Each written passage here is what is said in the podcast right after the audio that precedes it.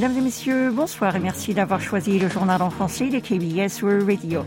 Voici tout de suite le principal titre de ce vendredi 23 décembre. La Corée du Nord tire deux missiles balistiques vers la mer de l'Est. Covid-19 annonce des critères pour rendre facultatif le port du masque en intérieur. Budget 2023, le projet soumis au vote aujourd'hui au Parlement. Et enfin, football, la Corée du Sud grimpe de trois échelons au classement FIFA et figure au 25e rang.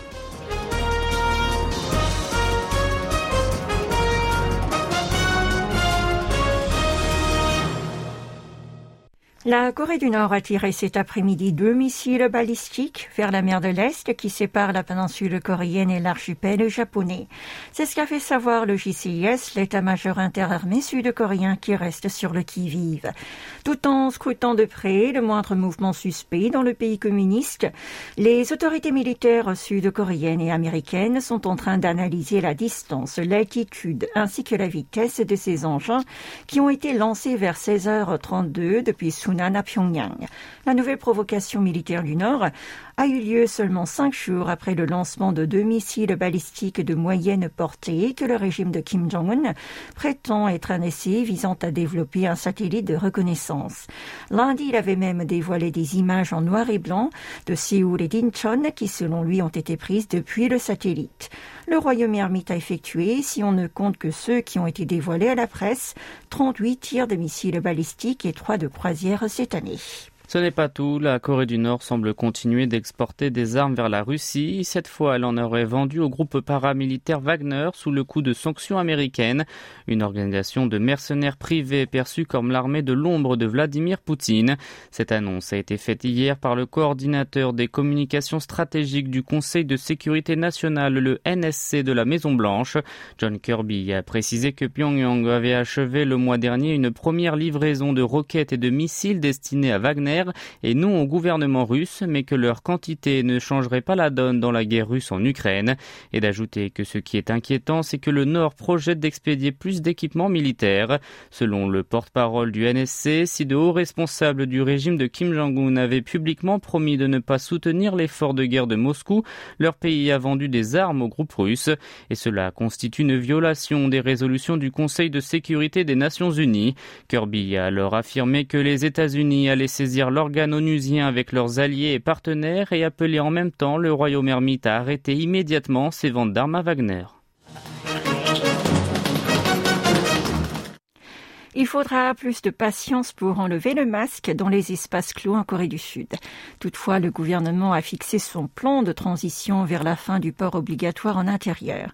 Le siège central de lutte en cas de catastrophe et de sécurité a annoncé les grandes lignes en la matière lors d'un point de presse organisé ce matin. Selon lui, l'obligation devrait laisser sa place à la recommandation, mais cette transition va s'effectuer en deux temps. Pour la première phase, il s'agit de lever le port obligatoire du masque à à l'exception de certains lieux tels que les établissements de soins médicaux et les transports en commun. Pour la seconde, l'obligation sera retirée pour toutes les catégories. Dans les deux cas, il sera recommandé aux citoyens de porter le masque dans les espaces clos si nécessaire. D'après le plan dévoilé, le gouvernement pourra envisager de passer à la première étape lorsque la situation de l'épidémie de coronavirus aura rempli au moins deux des quatre conditions. Ces dernières sont les suivantes. La stabilisation du nombre de nouveaux cas, la baisse des cas graves et des décès, la capacité d'apporter stablement une réponse médicale ainsi que le taux d'immunisation chez les personnes à grand risque. L'exécutif a présenté les critères des références comme les suivants. Le nombre de nouvelles contaminations doit diminuer pour deux semaines d'affilée. Le nombre hebdomadaire de cas graves doit baisser par rapport à celui de la semaine précédente. Le taux de létalité ne doit pas dépasser 0,10% au rythme hebdomadaire.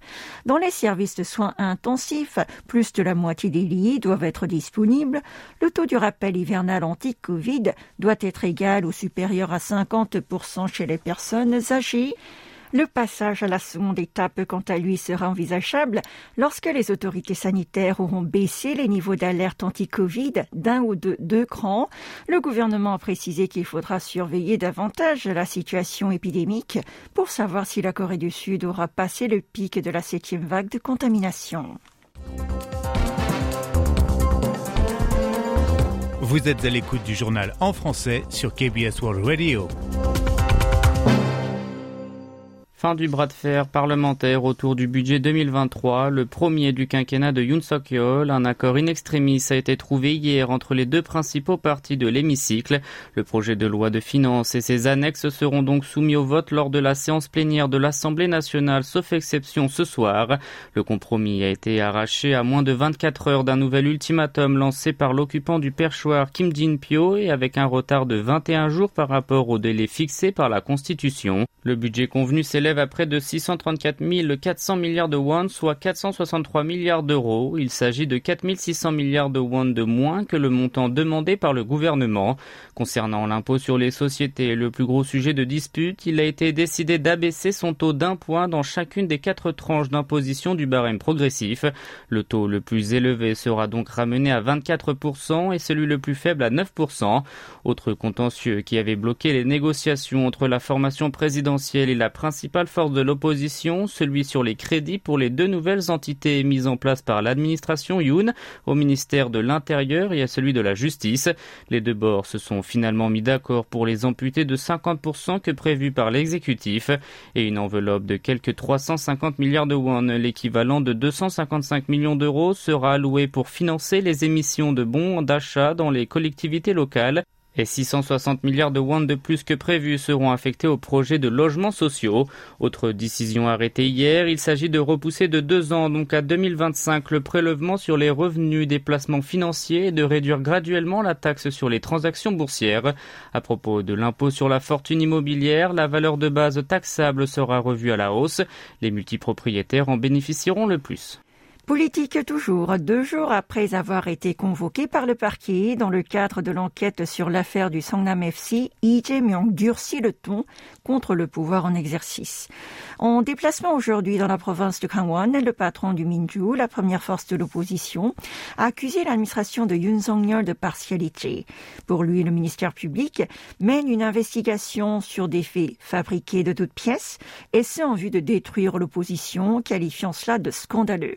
Cet ancien rival malheureux de Yoon à la présidentielle de mars a alors promis de ne plus rester les bras croisés sur la danse du sabre d'un pouvoir immoral. Il a ainsi laissé pressentir son intention de refuser la convocation fixée selon lui unilatéralement par les enquêteurs au 28 décembre.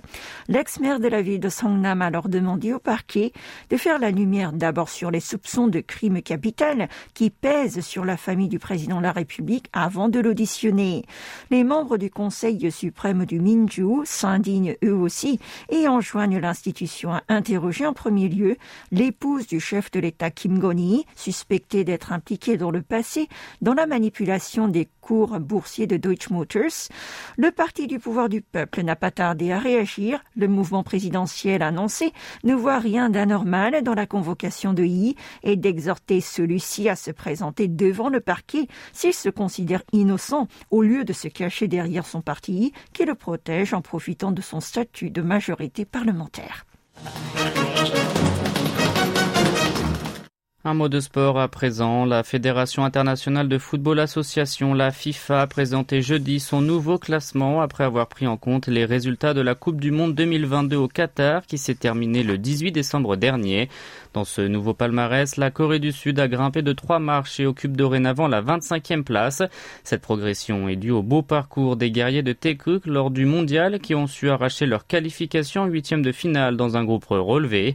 L'Argentine, le nouveau champion du monde, est d'un cran et se retrouve au deuxième rang. Le finaliste malheureux, la France, grappille également une place et occupe la troisième marche du podium. Par contre, la Belgique, éliminée en phase de groupe, fait les frais de ses multiples mouvements. Elle a été éjectée du trio de tête et doit se contenter de la quatrième position. Le reste du top 10 est partagé par des sélections européennes. À noter la percée du Maroc qui a fait sensation lors de cet événement sportif mondial en devenant le premier pays africain à rejoindre les demi-finales de la Coupe du Monde. Les Lions de l'Atlas ont bondi de la 22e à la 11e place.